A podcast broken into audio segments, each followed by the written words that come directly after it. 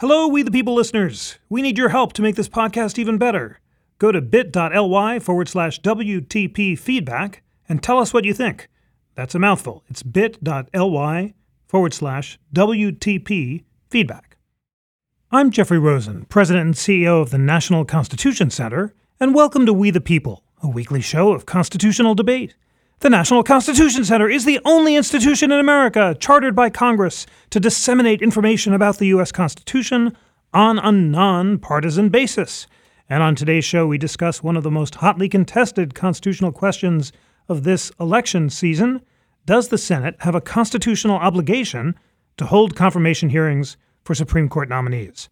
On March 16th, President Obama nominated Judge Merrick Garland of the U.S. Court of Appeals for the D.C. Circuit to be the nation's 113th Supreme Court Justice, replacing the late Justice Antonin Scalia.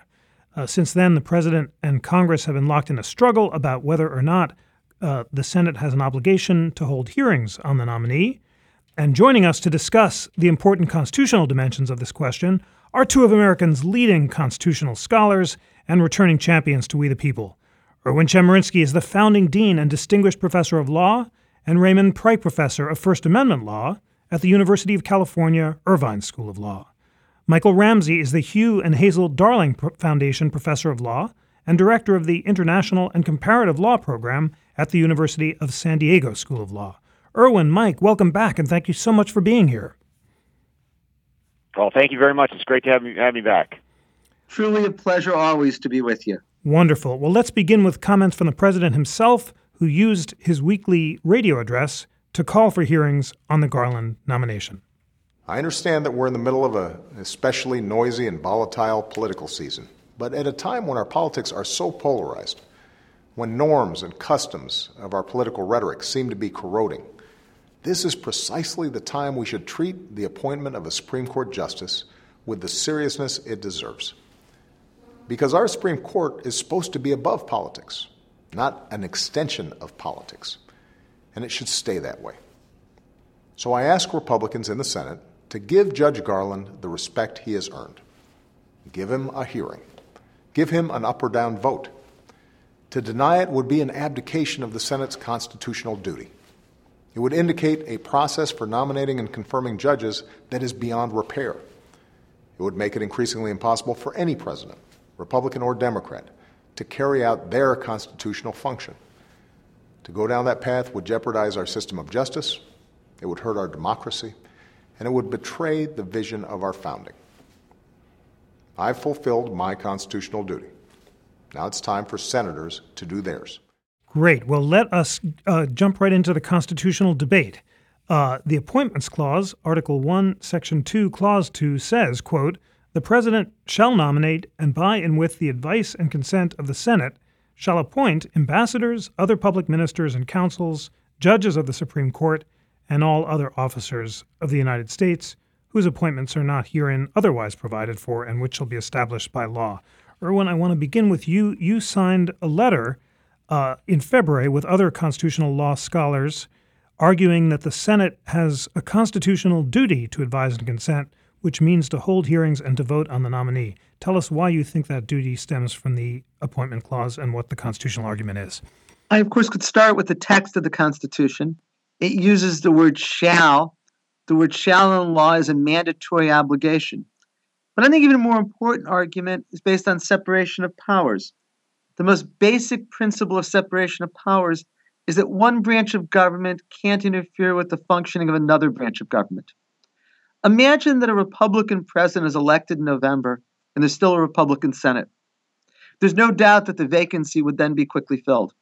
But what if a Democrat is elected in November and there's still a Republican Senate? What if that Republican Senate would say, we're not going to fill the vacancy for the next two years? Or if there continues to be a Democratic president, Republican Senate, the next four years, or even the next eight years. At some point, doesn't that violate separation of powers by interfering with the function in another branch of government? If the answer to that question is yes, and I think it must be, then the Senate failing to consider the vacancy now, this term, is also a violation of separation of powers. Because by leaving this seat open until perhaps the spring of 2017 is very much interfering with the ability of the Supreme Court to fulfill its function under the Constitution. Great. Thanks so much for that opening. Mike, what is your response to Erwin's two arguments? First, he says that Article 2 uh, is mandatory and imposes on the Senate a duty to consider the nominee. And second, he says it would be a violation of the separation of powers not to consider the nominee. Well, first, the text doesn't impose a duty on the Senate. It, I would agree that it imposes a duty on the president to nominate, but the shall that Erwin refers to is shall nominate and shall appoint. But the uh, it is conditioned upon the Senate's consent. And the way it reads is it does not put any shall duty on the Senate. Again, the president shall nominate and by and with the advice of consent of the Senate shall appoint. The Senate's consent is a condition on the appointment. It's a check on the president. There isn't any duty at all imposed uh, by the plain text um, with respect to what the Senate may or may not do. Um, with respect to the uh, with respect to this, as I understand his argument is that it would interfere with the Supreme Court's operation. Um, well, uh, I, I, think that the Senate, Senate that that's certainly a policy question that the Senate consider whether it makes the Supreme Court less effective to not have this vacancy filled, and for how long uh, that vacancy should remain open before it becomes a serious problem. But I would point out that the Constitution doesn't require that the Supreme Court have nine members in the first place. Uh, it could have eight members. Uh, and I think, uh, as a practical matter, I have some doubts as to uh, whether the Supreme Court is uh, is substantially uh, affected by uh, by having that vacancy. I think there are ways it can work around it with with compromise and perhaps reducing its its ambitions to some extent. But in any event, I think that's all a policy question. The Supreme Court continues to exist and to exercise its function, and and the Senate is not interfering with that. Great. Well, the arguments are well and truly joined. Uh, Erwin, um, liberal scholars have echoed versions of Mike's uh, rejoinder.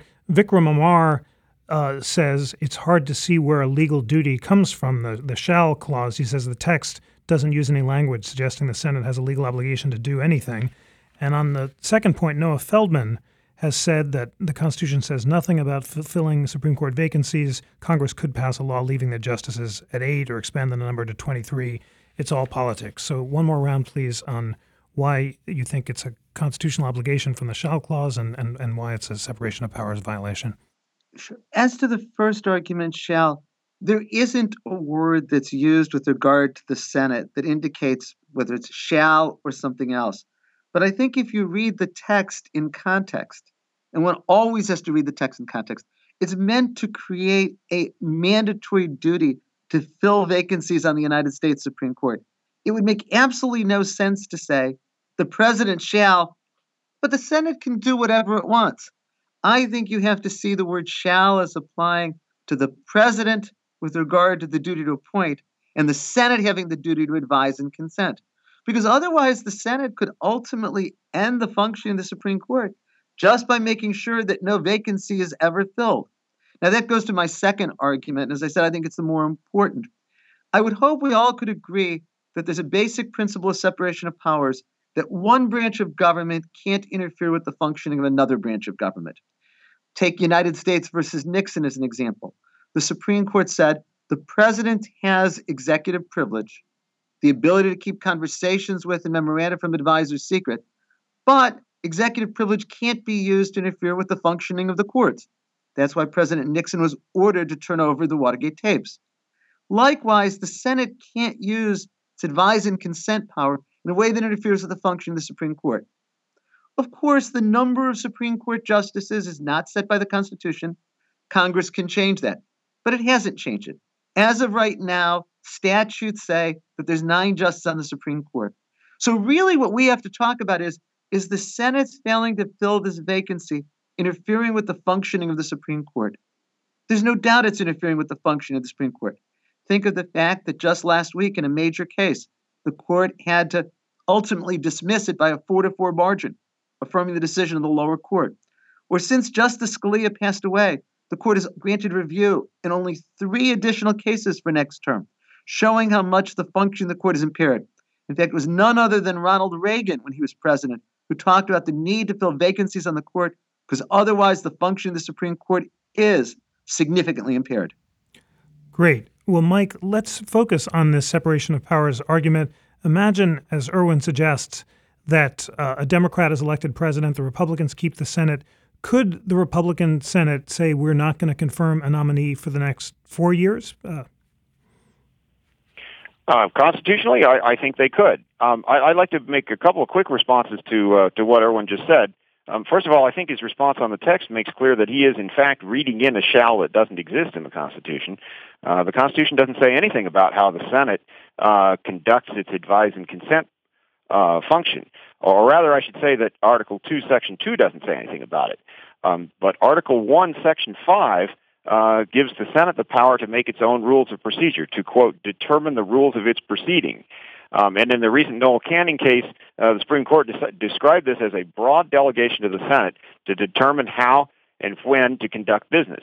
So I think it's clear that what the Constitution gives is is discretion to the Senate to either uh, consent or not to consent. And I'm I'm sure that Erwin would concede um, that the Senate could refuse to consent to the Garland nomination. The only question we're talking about here is what procedures is the Senate supposed to use to consent to the Garland nomination?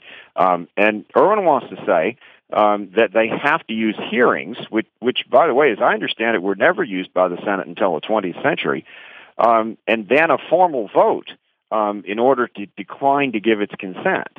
Um, but that's not required by the Constitution. Nothing about hearings and nothing about votes with respect to nominees appears in the Constitution. Instead, what the Constitution says, again in Article 1, Section 5, um, is the Senate determines its rules of proceedings. And the way it has decided to proceed on this, this nomination um, is entirely in accord with the discretion that the Constitution has given it. Now, again, I want to be clear that there may be issues about, there certainly are issues about whether this is, as a policy matter, the right way to treat the Supreme Court. But what we're talking about here is what the Constitution requires. Um, I'd like to make just one other point in response to some of the hypotheticals that have been thrown around. I, I do think that um, the, the Supreme Court is an entity that is created by the Constitution. And if the Senate were to take action um, that would entirely eliminate the Supreme Court as a functioning entity, um, then that would be an entirely different matter. But that is certainly not what's going on here. The Supreme Court has functioned with eight justices, with ten justices, with six justices throughout its history. Um, and there's no reason that it can't, um, for what the Senate is now talking about, uh, just eight months or so, function um, function with four uh, justices. So I think the idea that uh, that this is somehow threatening the the functioning of the Supreme Court uh, as a constitutional entity um, is is really a, a, law professor's hypothetical rather than what's really going on. Great, uh, Erwin. Your response to Mike's uh, basic point that these are policy and not constitutional arguments, and that while the Senate could not completely prevent the Supreme Court from functioning. It's had many different permutations of members over the years, and it can function fine constitutionally uh, with eight for a while. Let me start with his argument from Article 1, Section 5 that each House can make rules for its proceedings. My point is, but those rules can't be such as would interfere with the functioning of another branch of government or violate the Constitution. Imagine the Senate were to say the rule of our proceeding is we will not hold a vote or even hold hearings on any African American nominated for the Supreme Court. I think that would be clearly unconstitutional. So the ability of the Senate to make rules for its proceedings is not unlimited. It's constrained by the Constitution. And the rules can't interfere with the functioning of another branch of government. Mike says that if the Senate were to prevent any confirmation in the future and thus eliminate the Supreme Court, that would be unconstitutional. But I don't understand why you draw the line there. I think anytime one branch of government is impeding the functioning of another branch of government, that violates separation of powers. The Senate can impede the functioning of the Supreme Court by not considering nominees, just as by eliminating the Supreme Court entirely. So I think the real question is at what point is a delay in considering a nominee interfering with the functioning of the court? Now, it's not just a matter of a few months or eight months. If the Senate Republicans are to believe they have no plan on holding a hearing or considering a vote until after someone is nominated post January 20th, that inevitably will mean the longest vacancy in the history of the United States Supreme Court. I think that does impair the functioning of the Supreme Court. And I do think under the Constitution, then, the Senate has a duty. If it wants to vote without a hearing, I think it has the right to do that. But I think they have the constitutional duty to consider whether or not Merrick Garland should have the seat on the Supreme Court. Great. Well, Mike, your response, if, if, we're, if we're calling this a policy question about whether or not the Senate uh, is impairing the Supreme Court's function, what's your response to Erwin's claim that uh, waiting until the election uh, will impair the Supreme Court's function? Well, I think to be clear, the, the, the Senate is entirely entitled to refuse its consent. And I don't think that Erwin is arguing, and I'd be surprised if he was arguing, that there was any constitutional limitation on the Senate refusing its consent to this nomination and refusing its consent to a later nomination, and indeed continuing to refuse its consent um, for, for a considerable amount of time. Um, what he thinks is that somewhere in the Constitution it says um, that the Senate has to refuse its consent by a formal vote, and it has to do it after an individualized consideration of a particular nominee.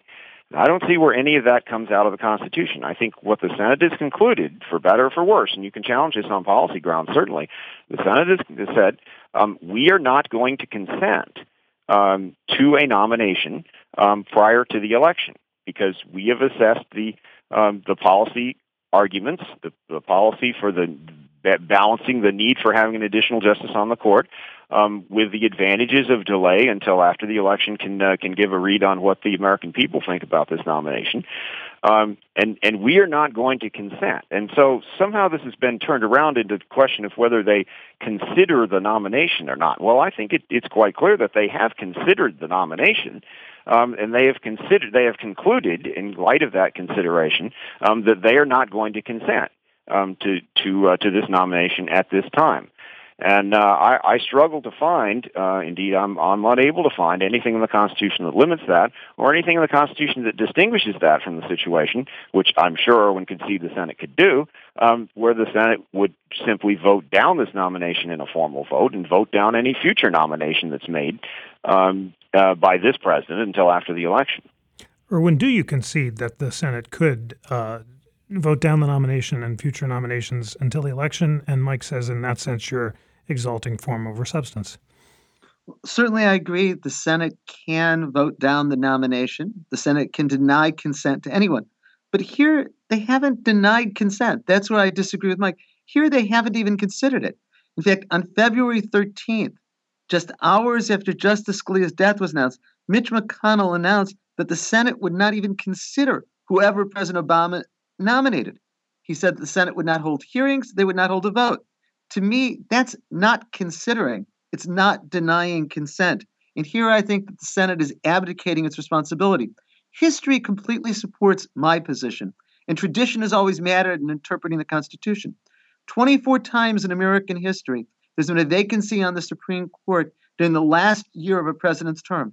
In 21 of 24, the Senate has confirmed the individual. This goes back all the way to John Adams as a lame duck president nominating John Marshall, and the Senate confirming him within a week.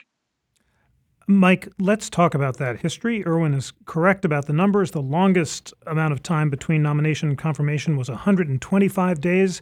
That was the time between uh, January 28, 1916, and June 1st, 1916, when Louis Brandeis was nominated and confirmed during an election year. You can learn more in my riveting new book about uh, Brandeis, Louis D. Brandeis, American Prophet. So, what is uh, your response to Erwin's claim that there is no precedent for a wait this long? Um, well, I have two responses. Um, the, the first is that the fact that the Senate has made the approvals in the past doesn't establish a constitutional duty to do it in the future.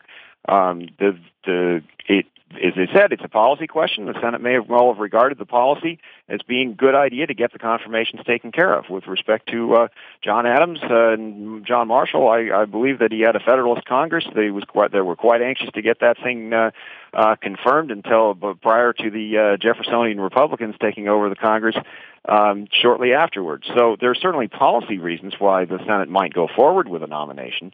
Um, but that doesn't establish a duty to go forward with a nomination. Uh, and, and uh, uh, the second point is that um, there, there's only one appointments clause. The, the appointments clause applies, as you read at the outset, to the Supreme Court, um, to lower courts, to executive branch offices. Um, and if you look at the Senate practice with respect to all appointments, um, in fact, there's a long-standing practice of the Senate not acting on nominees. Um, and indeed, uh, this, the uh, the Democrats, uh, when they controlled the Senate during the Bush administration, were uh, were very anxious to uh, um, to uh, uh, uphold this precedent uh, with respect to the uh, the Bush judges, uh, the lower court judges. So um, I, I, and, and so you might say, uh, well, there, has been a different practice with Supreme Court justices, but uh, the uh, what, what, the text requires, what the Constitution requires, is the same um, for each kind of nominations.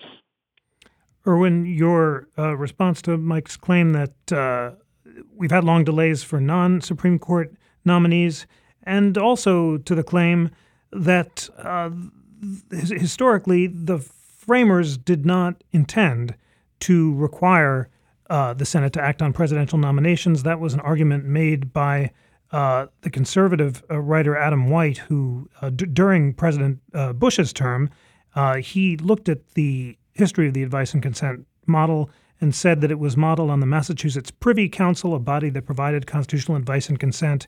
Uh, the Senate rejected James Madison proposed discretionary Senate veto, where a president's nominee would have to be appointed unless the Senate had a majority vote against the nomination. What does the history of the advice and consent clause tell us about the president's constitutional obligations? I think it has three questions. The first goes to what's the role of history in interpreting the Constitution?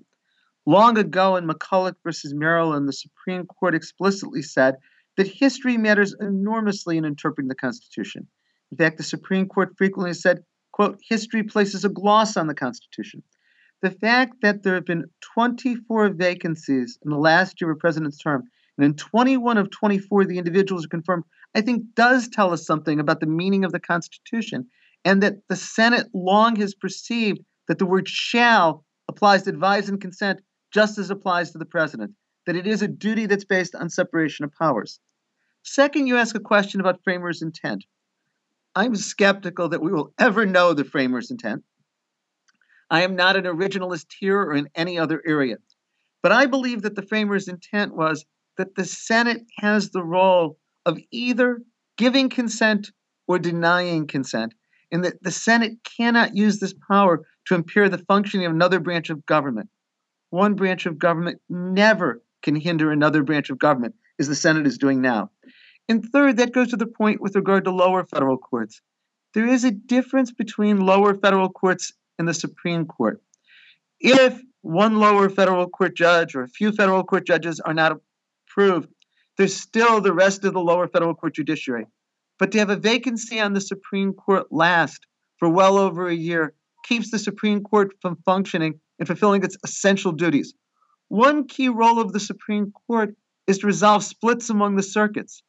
Otherwise, the same federal law has varying meanings in different parts of the country it's quite likely that there's going to be areas this year where the Supreme Court has no choice but to affirm lower courts by evenly divided courts, even though that means leaving a split among the circuits. That means the Senate is keeping the Supreme Court from performing one of its essential functions. Okay, listeners, we'll return to this great conversation with Erwin and Mike in just a moment. But before we do, I want to thank you for listening and ask for your help in making this podcast even better.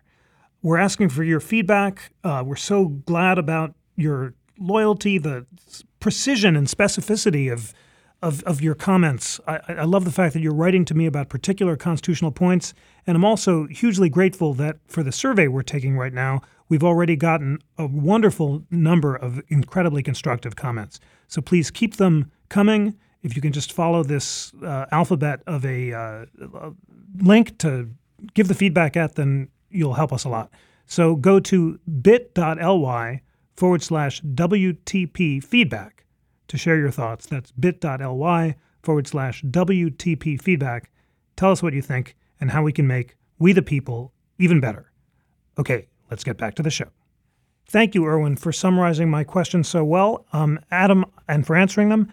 Uh, Adam, I want to focus on the question of the framer's intent. Uh, as uh, Erwin said, it's murky.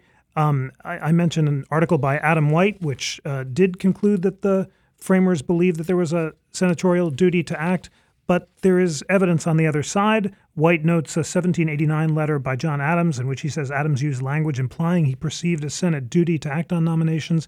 What's your sense of what the framers intended about the Senate's duty to act on nominations? Uh, well, I think the Adam White article, which I've read, is uh, is outstanding, and, and I, I find it persuasive. Um, I I am more persuaded by the text of the Constitution than I am by speculation of uh, of what the framers' intent was, uh, and certainly I'm not persuaded by what uh, John Adams, as president, thought the Senate's duty was. Um, I, I would say, with respect to the practice, um, again, I, I think I've given most of my answer already, but um, but I think that uh, the um, uh, the, the only way that practice can establish a constitutional duty, um, as, as opposed to simply a Senate practice, um, is uh, if, and, and I'm not sure it would do it even here, but if the Senate had consistently recognized itself as being under a duty uh, to uh, to make these kind of uh, uh, to, to make these to, to consider, and I want to get to that point again, to consider the uh, the nomination. Um, and I don't think there's any historical record that shows the Senate considered itself under that sort of a duty. Um, but once again, um, it seems to me, though, that that we're um, we're, sort of quibbling over um, a, a, term, whether the Senate is is denying uh, its consent, whether in order to deny its consent, the Senate has to act in some formal way, um, or whether the Senate can simply deny consent by not consenting. And and my my view is on on the second on is the second one is the correct one. Um, the Senate can choose to withhold its consent by not consenting. And I just like real quickly just just to add as to Erwin's third point um, that again I, I don't see that the that the Supreme Court is in any constitutional sense impaired um, now, they, they may be it, it, there may be some inconvenience to them, um, but uh, we could have an eight-member Supreme Court if we wanted to, and the Constitution would have nothing to say about that.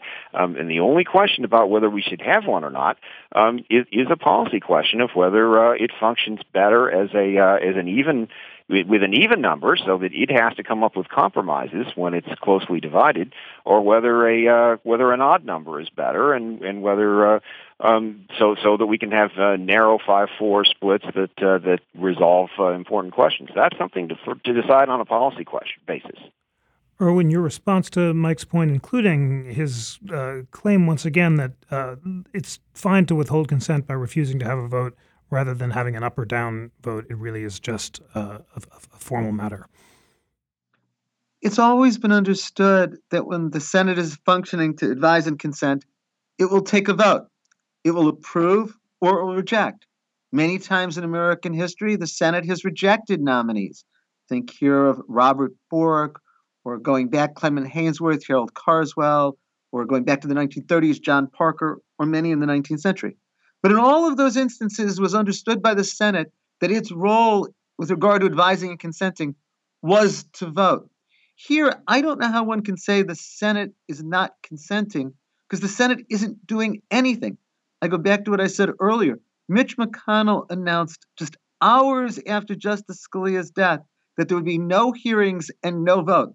In other words, the Senate wasn't going to fulfill its constitutional duty of deciding whether to advise and consent. To me, this is obstructionism that violates the Constitution. I think, though, that Mike focuses on the most important question. He says, Is the court impaired here? I think the evidence is clear. Certainly, he's right. We could have an eight member court, but we don't have an eight member court. President Obama fulfilled his constitutional duty and nominated somebody because the court is impaired today. I point to the 4 4 splits we've already seen. I point to the few cert grants since February 13th to me, this shows a court that isn't going to be able to function. As I said, it's none other than what Ronald Reagan had said earlier. And if the Senate does what Mike's arguing for, this will be the longest vacancy in American history. It means not only will the court have only eight members this year, but they'll have eight members likely all of next term as well. And I don't even think it's reasonable to say that doesn't impair the functioning of the Supreme Court. Mike, a beat on whether or not the court is impaired. On the one hand, Justice Samuel Alito said not long ago that the court could function with eight members for a bit. On the other hand, Justice Elena Kagan said uh, very recently at New York University Law School uh, that the court has deadlocked twice since Justice Scalia died. She said there's a reason why courts do not typically have an even number of members. We've seen this already. Uh, is the court impaired with four with with with eight justices? Uh, well, I, I guess I, to some extent, like to fight the question because I don't think the constitutional standard is whether the court is impaired. Um, to, to, to, give a few examples, um, the the executive branch works better when its cabinet officers and and uh, and other uh, major offices are filled. Um, but the Senate um, doesn't always confirm the nominees that are made by the by the president for those offices, and indeed the Senate sometimes doesn't act on them at all, um, and that impairs the executive branch to some extent because the president doesn't have the people in the offices that uh, that he trusts most. Um, but um, there isn't any constitutional objection to that because that's exactly the Senate's role. Um, and so I don't think that the question is whether they are impaired, that is, whether they would function better if they had the vacancy filled or not. Um, uh, all I said was that I think the Senate cannot entirely uh, obstruct or, or uh, uh, dismantle, in effect, the Supreme Court as a constitutional entity because the Constitution does require that there be the be a Supreme Court. But that's a very different thing from saying um, that uh, that some impairment, some some uh, um, introduction of some inefficiency in the court um, is rises to a constitutional level. So I guess I reject the uh, the impairment standard as as uh, what the Constitution requires. I, I guess I would say I'm, I'm also not persuaded that it's uh, um, that it's all that big a deal for the court to uh, to have only uh, eight members. But I think that that is simply a policy question that uh, um, that uh, should be addressed to the Senate. And and if if the Senate reaches the wrong conclusion, it should be addressed to the voters. And, I'm sure will be addressed to the voters, rightfully so. Um, thanks so much for that, um, Erwin. How committed are you to uh, framing your arguments as, as constitutional rather than policy or political questions. Noah Feldman has argued uh, that this is a political question left for political resolution to Congress. He says the Constitution says nothing about filling Supreme Court vacancies or the number of the Supreme Court. All the Constitution requires is that there be a Supreme Court. Beyond that, we're in the realm of politics. I think it is a constitutional argument. Um, and I'll go back to where I started. I want to go back first to the text of the Constitution. What I think Mike doesn't answer is that the sentence we're talking about twice uses the word shall. It says, He shall have the power by and with advice of the Senate. And he shall nominate and by and with advice and Senate shall appoint ambassadors, other public ministers, consuls, and judges of the United States, and all other offices of the United States. It would make no sense to say that the word shall is used all of those times but doesn't create any duty on the Senate. Now, there isn't a separate verb of any sort used with regard to the Senate, but I read from that textual provision, and it's clear emphasis on the word shall, that there's a duty on the president to appoint people for vacancies on the Supreme Court, and there's a duty on the Senate to advise and consent. Now, the second reason I think it's a constitutional issue goes to separation of powers. And this goes to Mike's last response to what I said. As I began, I think the most basic principle of separation of powers is that no branch of government can interfere with the functioning of another branch of government. Even when Congress is using its constitutional powers, it exceeds them when it interferes with the functioning of another branch of government. The Supreme Court has said this countless occasions there are many aspects of separation of powers. I think what the Senate is doing here unquestionably is interfering with the function of the Supreme Court and impeding the function of the Supreme Court. And so that's why I think there's a constitutional duty of the Senate to consider Merrick Garland to either vote him up or down.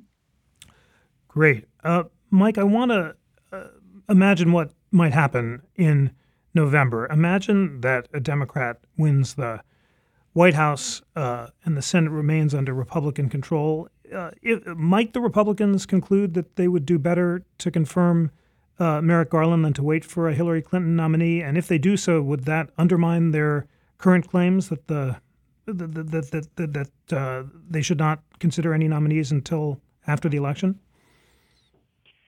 Uh, well, I think that's a question of policy that I would uh, probably not be qualified to get involved in. But uh, I, I think that the Senate is always uh, always capable of changing its mind. Um, and in any event, I'm not sure whether they've said they wouldn't uh, consider until the next president or whether they wouldn't consider until after the election.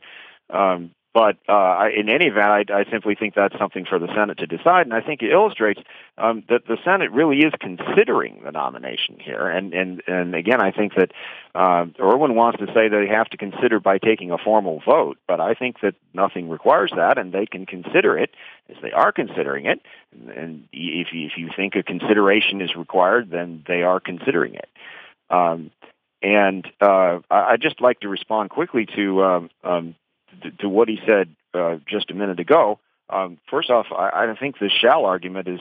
I invite the listeners just simply to look at uh, Article Two, Section Two, and it seems quite clear that the shall refers to the Senate, to, to, to sorry, to the uh, president, um, not to the Senate, um, and it does not say that the president shall have the power to appoint. It says he shall appoint uh, if the Senate consents.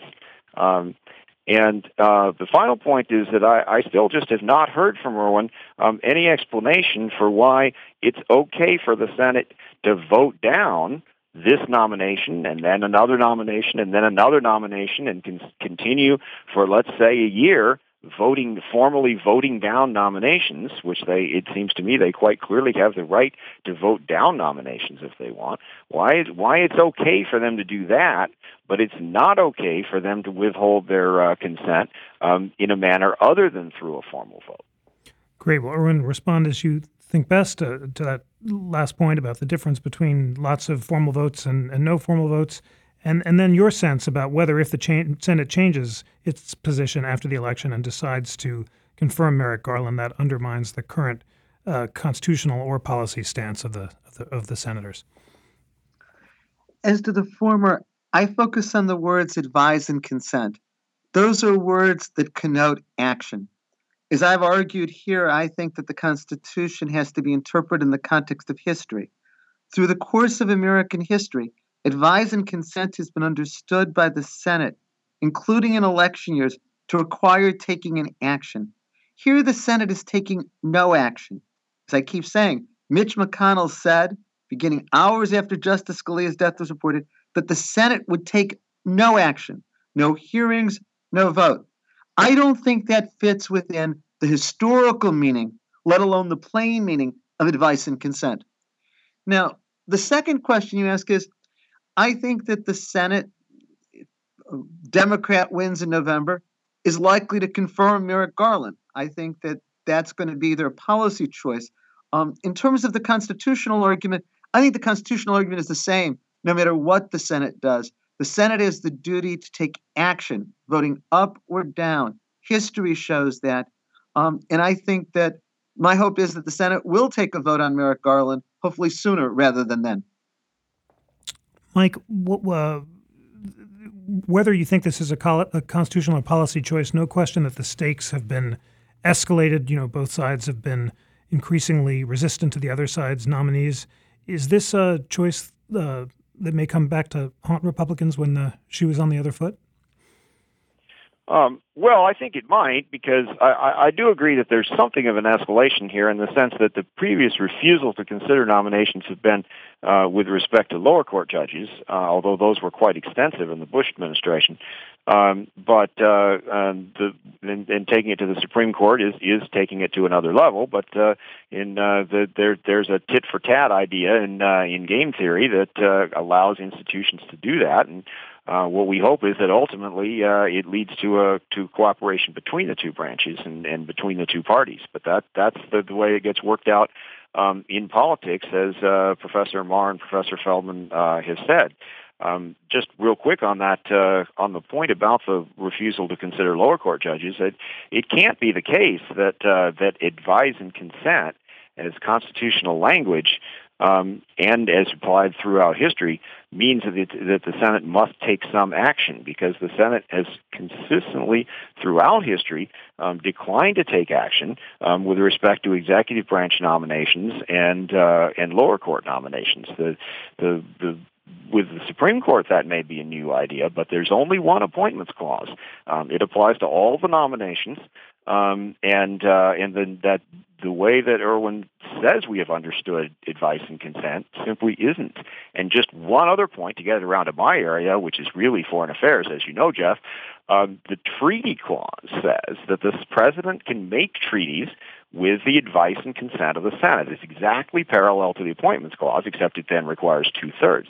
Um, but that clause also has not been understood to require formal action by the Senate. Indeed, the Senate um, has in the past um, simply declined to consider trees um, that it really doesn't like and thinks has no chance of achieving the two thirds. So, written in exactly the same uh, uh, phrasing. Uh, as the appointments clause, uh, and I don't think there's uh, there's any serious question um, that the tr- treaty clause allows the Senate to uh, to withhold consent on treaties by something other than a formal vote. Interesting. Erwin, your response to Mike's treaty clause argument and also his suggestion that if there's been escalation, uh, both sides deserve blame, and it was really the Democrats who, by eliminating the nuclear option for the lower courts, brought this upon themselves.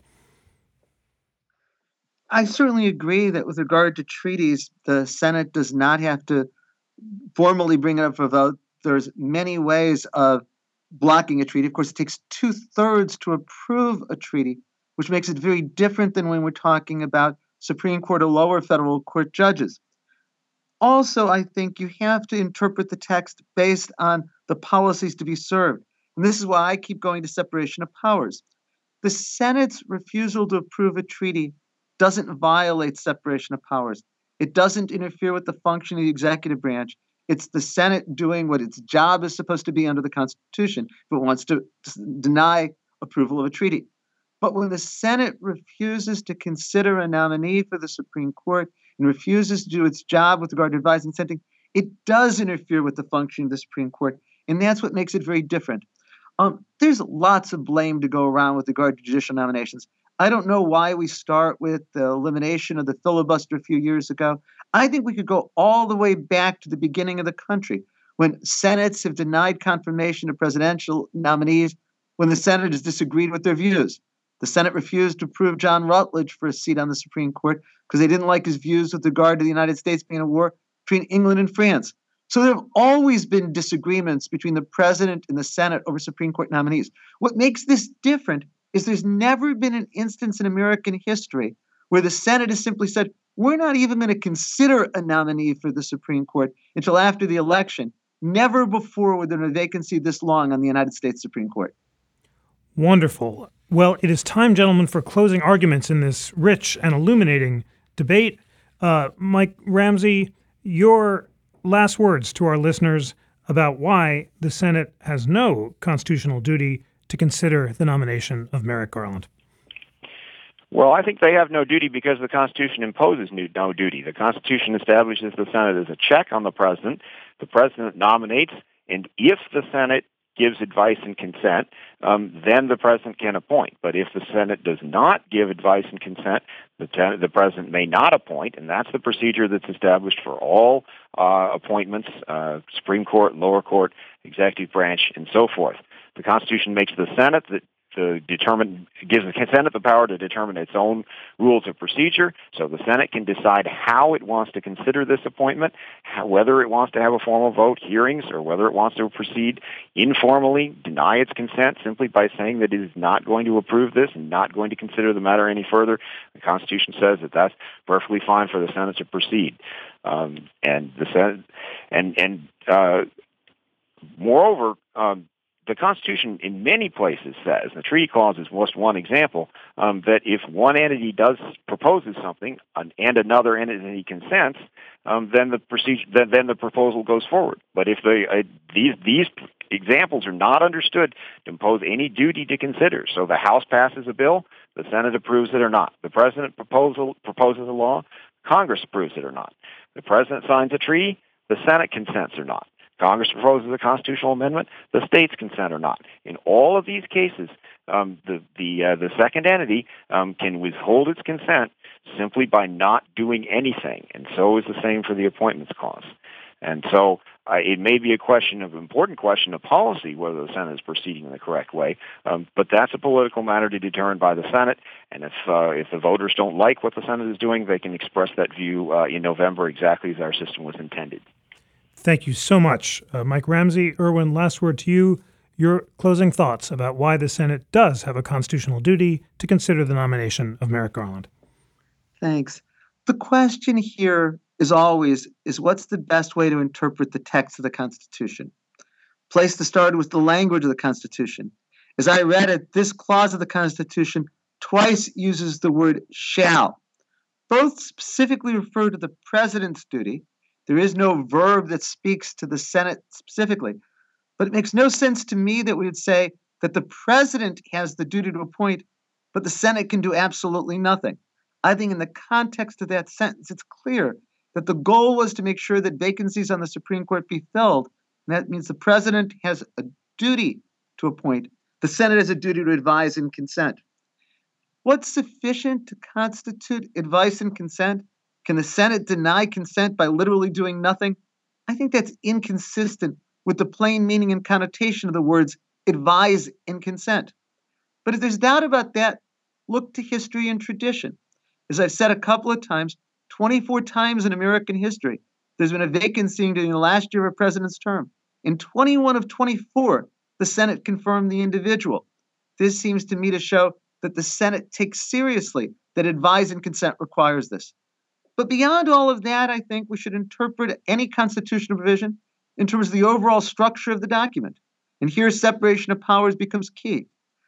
Never did Mike deny one branch of government cannot use its powers to interfere with the function of another branch of government.